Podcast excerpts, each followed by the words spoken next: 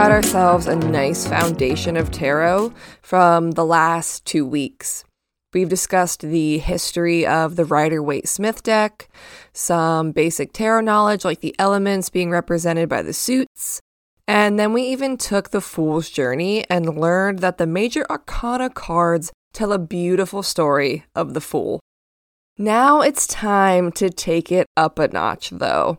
We're going to stick with the major arcana for now, and I don't know if I'm actually going to do too much with the minor and court cards. Maybe I'll lump them into a quick mini episode or something at the end of all this, but still haven't decided that yet. If you guys have any ideas or just to know how in depth you want me to go with it, then message me um, pretty soon and uh, just let me know if you really want me to go into them more or not. But anyway, for the major arcana, I'm uh, just going to work through them and uh, we're going to analyze the astrological significances in each card.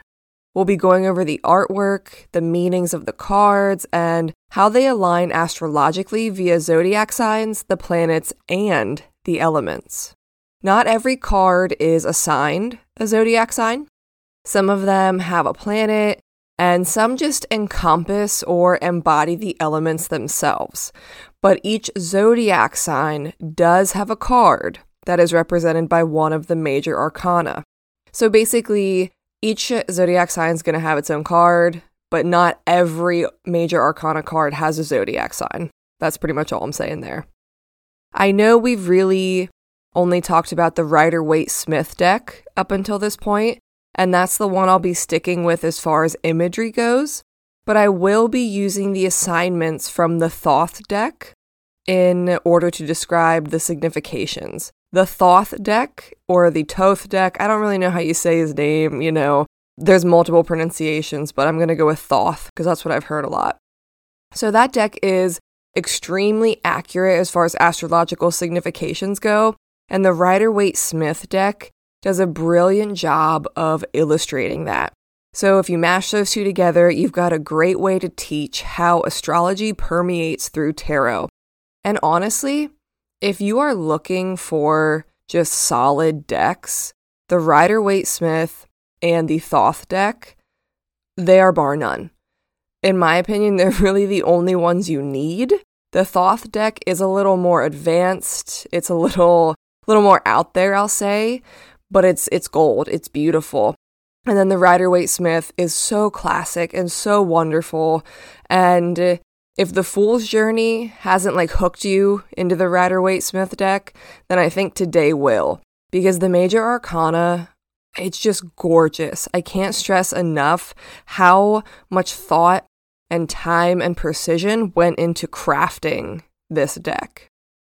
If you're at a spot where you can sit with your deck and look at the cards as I go over them, then definitely do that because I really want you to see the imagery that I'm talking about as I describe it so you can make those mental connections. But if you can't, just keep the image of the card in your mind while I talk about it. And if you're completely new to tarot, then this is going to be an amazing overview for you. And if you aren't new to tarot, hopefully you can listen and uh, gain some new insights. Maybe f- look at some things in the cards that you haven't seen before or catch some uh, associations that you really hadn't noticed before. All right, so let's get started. We have a lot to get through. The Fool. The Fool is assigned the element of air. The Fool has ideas and lots of them. And they're just beginning their journey in a very light-hearted, flighty kind of way. Nothing is concrete yet for the fool. It's all very up in the air, which pun. but seriously, everything the fool has planned is in the beginning stages. It's all thoughts and ideas. This goes perfectly with the element of air because air is our intellectual world. Air is also communication which I find an interesting parallel with Mercury going retrograde and it being able to make a fool out of us, so to speak. So while this one seems a little odd at first, when we think about it a little deeper, air really does suit the fool. Moving on to the magician. The magician is Mercury personified. They are pointing one hand to the stars and one hand to the ground below. This speaks to Mercury being a messenger between worlds and being able to be both a morning or a night star. Remember from the episode on Sect how I said Mercury isn't really on either the day or the night team? This is another shining example of that. Mercury has the ability to be day or night, to go up or down, to the to heaven or hell. It doesn't matter. Mercury can go there because they are a messenger. The magician also has all the tools to create and communicate their will with the world. The four suits of the tarot, which also stand for the four elements, are laid out on the table in front of the magician, waiting to be utilized. The High Priestess. So the moon is associated with the High Priestess. And you might be saying, now, hold up, Delana. Isn't the moon literally one of the cards in the tarot deck? Why would the moon not be the moon? Well, I can't exactly tell you why because I wasn't there when this was all discussed and went down, but I can tell you the justification for the high priestess being signified by the moon. And to tell the truth, there's some pretty compelling reasons. First, we have that badass, like bougie crown of the triple goddess that she wears. The triple goddess or the triple moon symbol shows the three phases of the moon waxing, full, and waning, which can also be interpreted as the maiden, the mother, and the crone. It's representative of the three main phases in life that people ultimately go through. Next, the high priestess is all about lifting the veil and revealing the subconscious world to those that seek it, which is very much in line with the significations of the moon itself. And also, there's just like this giant crescent moon at her feet in the Rider Waite Smith deck. So I'd say that she can keep the moon signification. The Empress. The Empress makes it real easy to tell who she stands for, as the symbol of Venus is front and center. It actually reminds me of uh, like a candy heart that has a symbol for Venus on it. It's just like right there beside her chair and it's it's just there out in the open. There's no hiding it. That's what her card really reminds me of, just like a Valentine's Day card. Like I'm Venus, this is me. This card is so abundantly about abundance that it's ridiculous. There's wheat in the foreground of the card symbolizing bounty and harvest, and in the background there's a flowing stream. And we know from the All About Venus episode that Venus is all about bringing people together and has this flowing, intuitive vibe. Shared opulence is what I get from the Empress.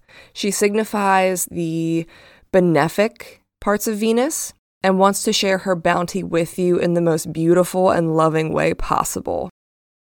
Switching gears entirely, we come to the card that has the first actual zodiac sign assigned to it. The Emperor could be no one other than Aries.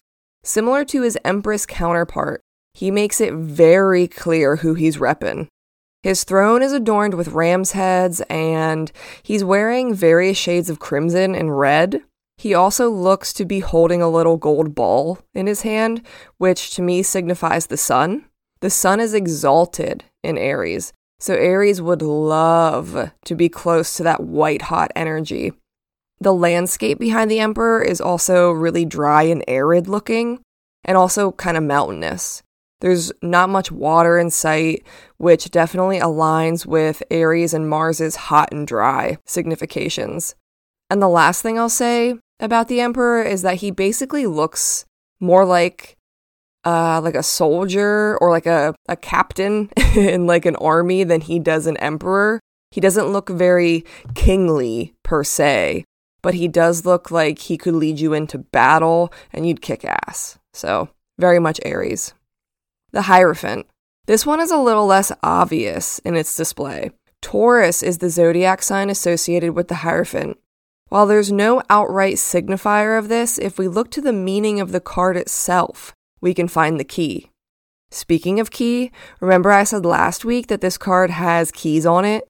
You can't see me winking right now, but I am winking. I'm giving you like a little nod, like, hey, our episodes are building on each other, so pay attention. That's my little wink.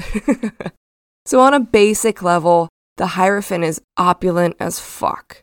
And we know Taurus has a tendency to be that way too. Next is the stubborn factor. Some people call it stubborn. I call it sticking to their truths. Taurus is all about sticking to their truths and adhering to their rituals. The Hierophant is the same way. The Hierophant is a spiritual or religious teacher, and they have to be strong in their convictions if they're going to teach other people to walk the path that they walk. Lastly, the Hierophant is fixed upon their throne, and that's sort of where they preach from. Taurus is a fixed sign. They dig in deep and they cannot be swayed from what they believe their inner truths to be. You cannot tell a Taurus anything other than what they believe. It's deep rooted, it's deep seated. That's just how it is. This is another card that at first glance doesn't seem to fit, but when we look deeper, the connection is there. And we're going to see a couple of those as we go. And I think you guys are going to really be mind blown about how some of these build upon themselves. So let's keep going. The lovers. Gemini is the lovers. And the first thing you should be thinking is the twins. Of course, the twins. This card is clearly a representation of the story of Adam and Eve, as there's a snake on the card, and the snake's like wrapped around an apple tree, and there's even this big, ominous angel. Eve was made from Adam's rib making them kind of twins because they come from the same thing, which is really interesting to think about.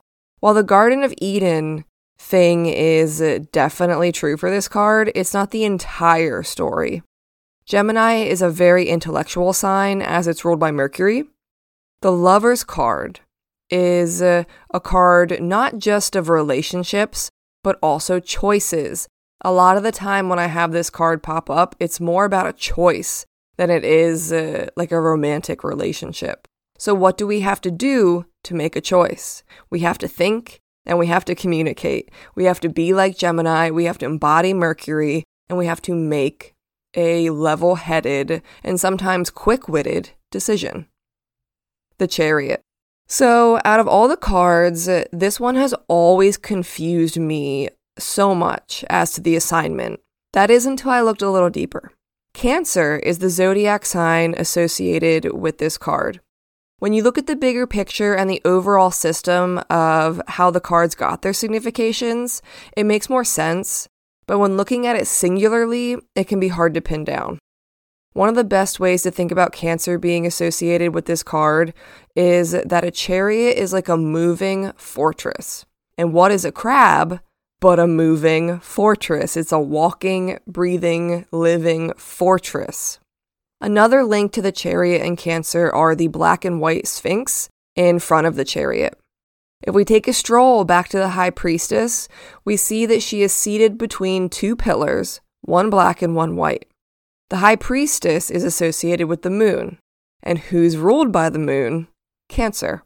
The chariot itself also seems to be covered in some sort of similar blue cloth that the high priestess is wearing. It's like the chariot is the embodiment of a moving subconscious or intuition, which you could totally make an argument that Cancer is also just a walking, talking, intuitive being. While this one wasn't as straightforward, I really liked having to look for the connections that brought it to life. It really shows how in depth this system of tarot is and how well thought out the astrological aspects of it were placed throughout the deck. And just the entwinement. It's a beautiful story. I, I said it last week, but The Fool's Journey really is a beautiful story. Now we're getting back to the more straightforward ones. This card has a picture of a lady petting a lion, and I wonder who this could be Leo. It's obviously Leo. Strength and Leo go hand in hand. Strength is about having grace and poise while also being a badass and doing what needs to be done. It's about being the leader of your own inner world and letting it shine through without too much bravado or ego getting in the way. But I will say, you do have to have an ego to live. Everyone wants to shit on the ego, but the ego is an essential part of who we are. It's all about taming the ego and being brave enough to take that journey, to take that endeavor on. That's where Leo comes in. Leo isn't afraid to go there and to make things happen. Leo literally is the ego, it's the heart, it's the soul. So, this card uh, also says to me that you have to be strong enough to love yourself in a healthy way. Next, we have the Hermit. This one is strange at first, but also makes sense in the end. Virgo is associated with the Hermit. Virgo's symbol is uh, the virgin or the maiden. So, how does this crusty old, like Gandalf looking dude with a lamp equate to the virgin or the maiden? Well, I'll tell you, my babes, and it kind of makes sense. Actually, it just does make sense. Virgo is the sign of service to others. I've said it before and I'll say it again. Virgo is the worker bee of the zodiac that doesn't take any credit. I find that most Virgos are just happy to be of service and to have helped out, to have helped a friend out, to make an impact, to make someone's day easier. That's really what Virgo's all about. Most Virgos I know even have a love language of acts of service. And circling this back around to the hermit, the dude has a lamp and he's lighting the path for others.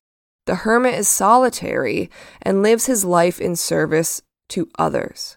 He helps them regain their direction or enlightens them with wisdom, basically anything he can do to help the person in question along in their journey. Virgo is so similar. Most Virgos really do just want to be helpful and low key left alone after they help you. So, lots of helpful hermit Virgo energy. As we move on to the Wheel of Fortune, we take a quick break from zodiac sign assignments and we get a planetary one. Jupiter is assigned to this card. As the Wheel of Karma turns, so does our fate and the gifts that come along with that. Sometimes this card is seen as kind of a negative or scary one, but with Jupiter attached to it, I think it's anything but scary. Jupiter is a benefic and dispenses wisdom and generosity at random. The Sphinx on top of the wheel has a sword, which stands for intellect and knowledge. The wheel turning signifies life in general and uh, how we go through good times and bad. The wheel never stays in one place for too long, so we should take comfort in knowing that Jupiter's gifts can rain down on us at any point in time. The wheel can turn, and we can turn a new leaf, turn a new page, literally at any point in time. This card also gives me a sense that those who take an active part in their karma or their fate will be rewarded. All four of the creatures in the corners of the card are reading a book. And like I said, the Sphinx has a sword. Jupiter rewards those who reward themselves through the power of knowledge and self discovery. Next up is Justice. Guessing who Justice relates to should be pretty easy. I mean, it's good old Libra. The first clue is that the man on the card is holding a scale or a balance, which is the symbol for Libra. Second, justice, peace, harmony, and fairness are all significations that relate to Libra.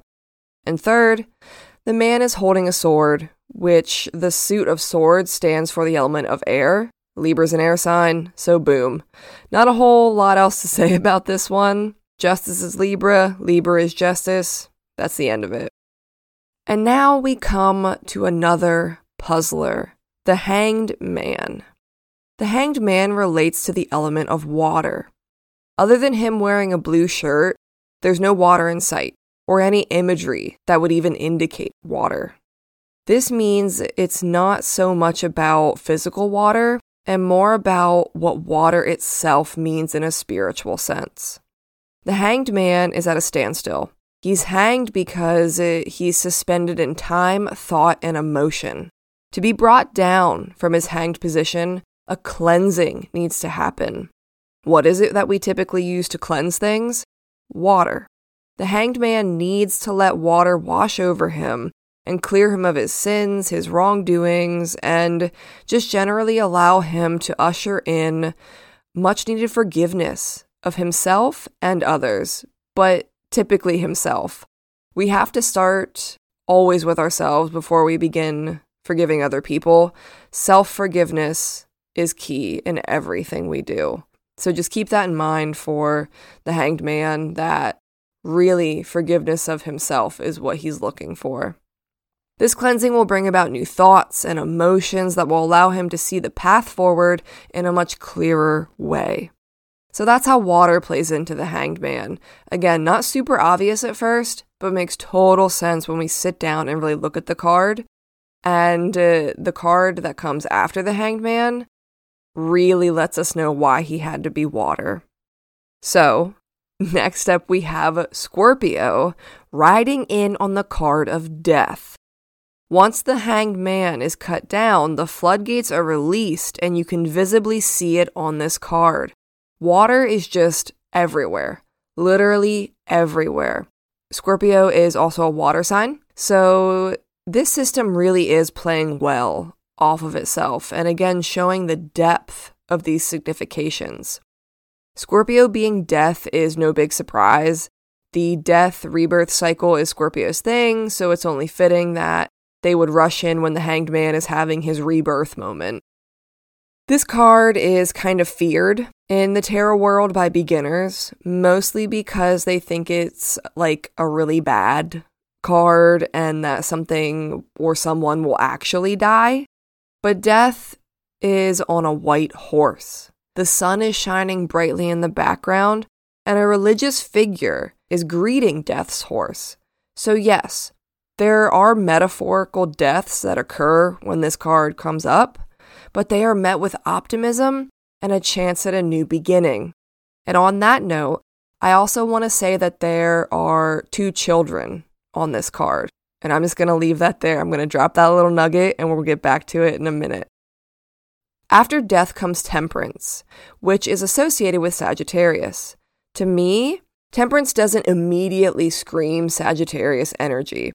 The first clue Sagittarius is involved is the fire element symbol on the angel's chest, which is uh, just shown as a plain triangle. The angel is mixing what looks like water back and forth from two cups and has one foot on the ground and the other foot in a nearby stream. There's a sense of alchemy and balance with this card. The angel almost seems to be experimenting or trying to find the most balanced or enlightened state of being. This is where I really see the Sagittarius come in. Sagittarius is the truth seeker and the eternal student. They are forever learning the essential truths of life and how to properly balance them. For anyone with heavy Sagittarius placements, one of the key things to learn is to take everything in moderation. So, not only do I see Sagittarius in this card, but I also see it as a lesson or a reminder for Sagittarius. There's also this winding path behind the angel that leads to a bright and beaming sun. And to me, this speaks to the spiritual nature of a Sagittarius's journey and uh, that they will be most fulfilled when they take that journey with temperance. I have yet to meet another Sagittarius or someone with heavy Sagittarius placements that doesn't at some point get into religion or philosophy or just likes to talk about the higher, crazy, universal concepts of life. And I think that's what temperance is really speaking to. It's speaking to trying to find out the secrets of life, the the alchemy of life. That's what Sagittarius is trying to do. But to do that, they have to temper their fire. They have to know how to direct it and work with it to utilize it properly. Moving on to the devil. So this one seems a little bit unfair, but it is what it is. Capricorn gets the heavy job of being tied to the devil. Immediately, I think of the goat signification. The devil is depicted as basically a flying goat man on this card, and Capricorn is the goat, so there's that.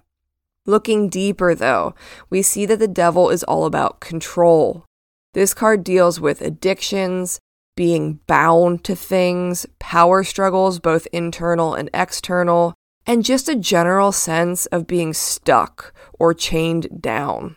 I think most Capricorns struggle with those feelings, which is no surprise because Capricorn is ruled by Saturn.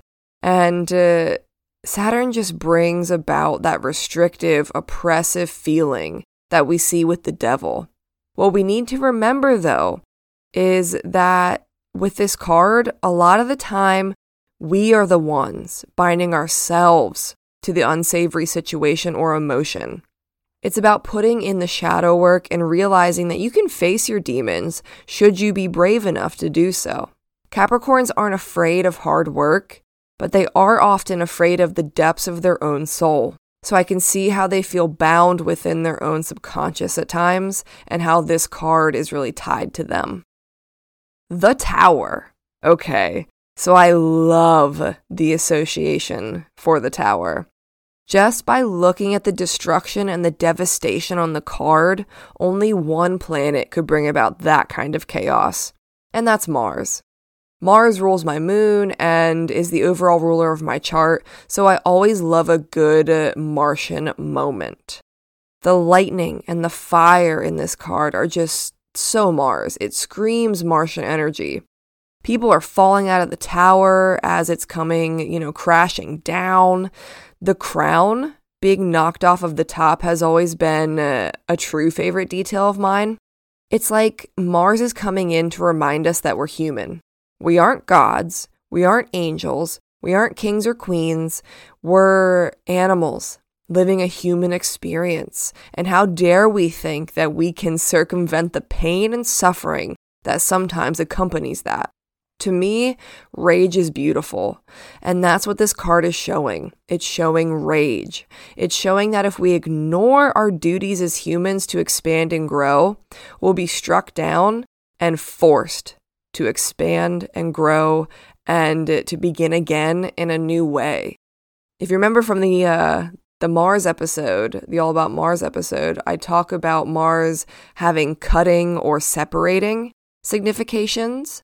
And that's what we're seeing here. Mars is cutting us down. It's separating us from a life that we once knew. That's what the tower does. It decimates, it destroys the old way of being, separates you from the old way of being. So you have to step in to the new way of being. When we do begin again, that's when we look up from the ground through the dust and the dirt and we see the star. If you couldn't tell, Aquarius is the star. And uh, that's literally because there's a water bearer on the card. Like, that's what the person is. The person literally is in the water and they're a water bearer. The person on the card is pouring water into the water as well as water onto the ground around them. They're feeding their emotional world as well as feeding their physical world so they can begin to build themselves up again after having experienced the tower.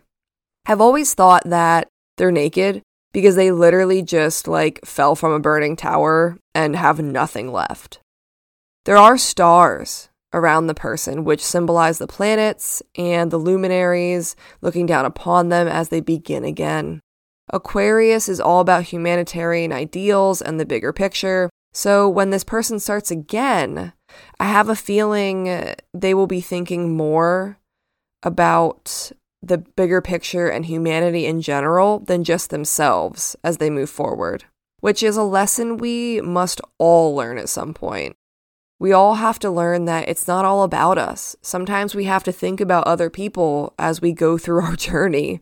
And again, the ego is essential, but we have to have strength in order to tame it. We round out the last zodiac sign with Pisces being tied to the tarot card of the moon. We've already squared away why Cancer didn't get this one, but let's see why Pisces did. The moon is the subconscious, it's intuition, and it's also suffering. Now, I know all water signs suffer in their own way, but I'm going to go ahead and say that Pisces suffers the most as they feel the most out of place and otherworldly at all times. I personally actually don't like the moon as a tarot card. It is my least favorite card. I think it brings the worst significations along with it, and it generally never delivers good news. It has to do with illusions and not being grounded, which is also very much a Pisces thing. Interestingly, on the card there are two pillars and someone's face in the moon. To me, those two pillars go back to the high priestess and the two pillars that were stationed in front of her. The face in the moon could even be hers. The high priestess sits in front of the veil of our subconscious, So to me, this card is behind the veil. The moon is what is behind the high priestess's veil because that's the subconscious. The moon is our subconscious.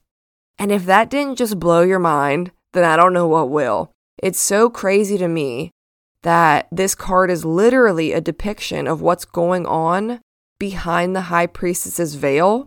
And I mean, at least that's what I see. Maybe you interpret it different, but I think it's pretty straightforward. That's what's going on here.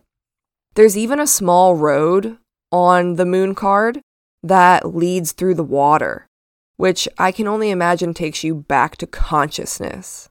Also, these pillars are seen in the background of the death card.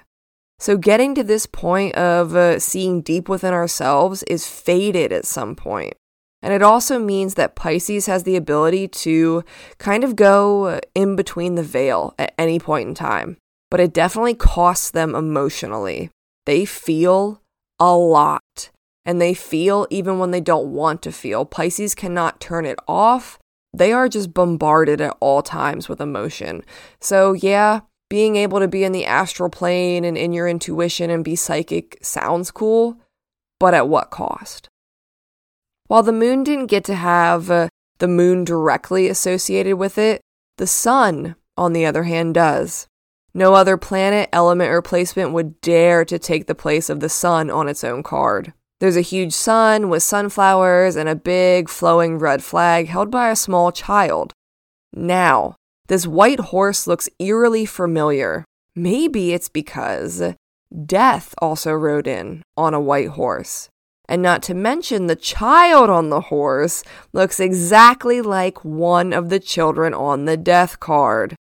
Whoo! I told you to remember that child, didn't I? I said, I'll just leave this nugget here and we'll get back to it. Well, we got back to it, my babes. This is a full circle moment. Sometimes we think our world has come to an end and that the universe is throwing needless suffering at us. But really, the sun will always come around. Life is not over until it's over. And that wheel of fortune will keep on turning until even after we take our last breath. It never stops. The wheel of fortune, the wheel of life will continue on forever, just like the sun will continue on. The sun is a reminder to never give up because your next sunny day is right around the corner. Then we move on to judgment. Judgment is a cleansing by fire. It's uh, having ourselves being put up against the angel with blood red wings and fiery hair to plead your case and show how you've grown. You are ultimately showing judgment that you've walked through the flames of hell and you came out on the other side still standing. And now that you uh, have come out on the other side, you're looking judgment in the eye and you're saying that you dare to create a new world with all of your knowledge and that you are ready to pursue it with fiery ambitions. We've come to the end of the line, my babes, otherwise known as the world. The world is big enough to take on two significations, actually. So it gets the element of Earth as well as Big Daddy Saturn. To me, it's like Saturn is the one who sent the fool on his journey in the first place and just patiently waited for them at the finish line to reward them.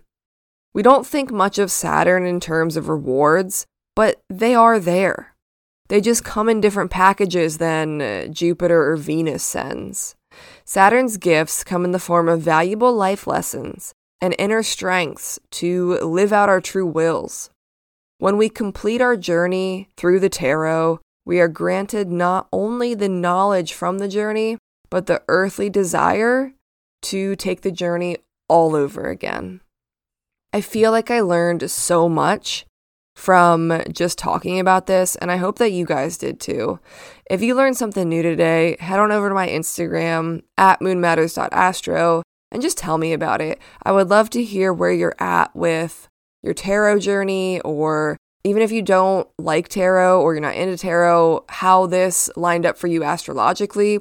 Or if you're super into tarot, tell me how this blew your mind, or tell me something that I didn't hit on. I'd love to hear that. I'd love to hear if there's an astrological connection that you made yourself. That would be really awesome.